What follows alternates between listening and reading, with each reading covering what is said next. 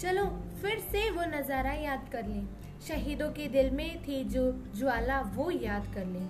जिसमें बहकर आज़ादी पहुँची थी किनारे पर, बलिदानों की खून की वो धारा याद कर लें। नमस्कार दोस्तों, मैं आपकी अपनी चाहती आर्द्रा अज कुमार स्वागत है आप सबका आर्द्रा के साथ चाय पर की पहली कड़ी पर। तो कैसे हो मेरे प्यारे साथियों? अरे, मैं तो उन्हें बुलाना ही भूल गई। जिनका आज आपको है इंतज़ार इस स्वतंत्रता दिवस पर। तो चलिए बुलाते हैं श्रीमती मीनाक्षी श्याम तथा श्रीमान सेबू सजी को। नमस्कार। नमस्कार। नमस्कार। तो बताइए इस स्वतंत्रता दिवस पर आप कैसा महसूस कर रहे हैं? विश्वास ही नहीं होता कि भारत को स्वतंत्रता मिले सिर्फ़ पचहत्तर साल हुए। और पता नहीं इतनी छोटी समय अवधि में भारत ने कितना कुछ दुनिया को कर दिखाया। हाँ सच में। मतलब हाल ही में भारत को टोक्यो ओलंपिक्स में सालों बाद स्वर्ण पदक मिला। भारत वो देव भूमि है, जहाँ पर रहने पर सुकून व उन्नति रब की वजह से मिलती है। वाकई में मुझे भी ऐसा ही लगता है।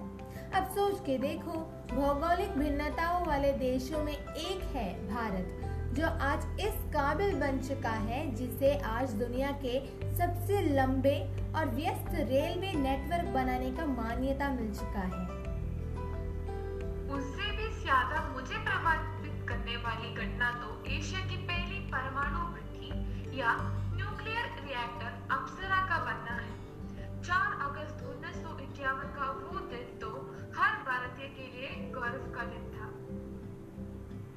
तो फ़िल्में देखना बहुत पसंद है, इसलिए मुझे मदर इंडिया खूब पसंद है, जिसे best foreign language film Oscar के लिए सन उन्नीस में चुना गया था।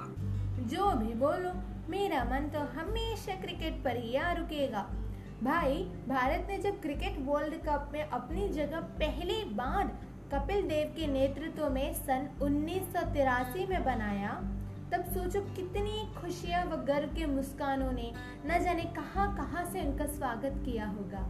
इसी तरह ही तो महेंद्र सिंह धोनी, यानी हमारे माही के नेतृत्व में भारत दूसरा वर्ल्ड कप भी तो जीता ना। सच में, मुझे चौंकाने वाली बात तो राकेश शर्मा का अंतरिक्ष सन उन्नीस में जाना है। वो भी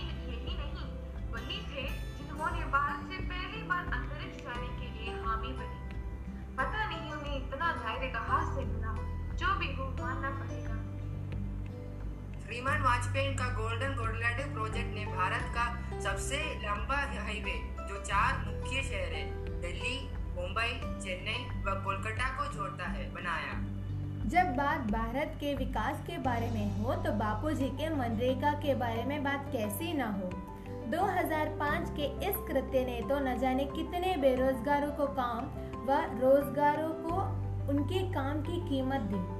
महात्मा गांधी राष्ट्रीय ग्रामीण रोज़गार गारंटी अधिनियम विश्व में अग्रणी अधिकार आधारित विधानों में से एक है जिससे आज भी करोड़ों लोग अपना जीवन बिताते हैं। भारत ने दूसरी बार चंद्रयान को भेजकर एक और बार अंतरिक्ष में अपनी विजय हासिल की। चंद्रयान की मदद से लूनार सोइल की खोज करना भारत के लिए काबिल तारीफ़ थी। बिल्कुल अभिनव बिंदार का भारत के लिए ओलंपिक्स में स्वर्ग पतंग। वो भी पहली बार लाना भी तो गर्व की बात है। अब जब भारत इतना कुछ कर सकता है तो शिक्षा के मामले में पीछे कैसे हटता? ना भाई ना। 2009 में भारत ने आरटीई लागू किया। आरटीई के अंतर्गत 6 से 14 वर्ष की आयु के बच्चों का शिक्षा प्राप्त करना उनके मौलिक अधिकारों में जोड़ा गया। मिशन शक्ति चंद्रयान मिशन मंगल व मंगलयान सारे के सारे हमसे यही कहता है कि भारत तो अंतरिक्ष छोड़ने वाला नहीं। मुझे विश्वास में नाश है अपना भारतीय होने पर क्योंकि मैं जानता हूँ कि हम इतना ही नहीं बल्कि इससे ज़्यादा कर सकते हैं क्योंकि हम भारतीय हैं। बिल्कुल सही कहा आपने। हम चाहे जैसे हो पर जब हम एकजुट हो जाते हैं तब हमारी एकता को कोई नष्ट नहीं कर सकता। इस स्वतंत्रता दिवस पर आप जो भी करना चाहते हैं वो ज़रूर करें, पर अपने लोगों पर गर्व करना ना भूलें, क्योंकि जहाँ इंसानियत को दिया जाता है पहला दर्जा, वही हिंदुस्तान देश है मेरा। जय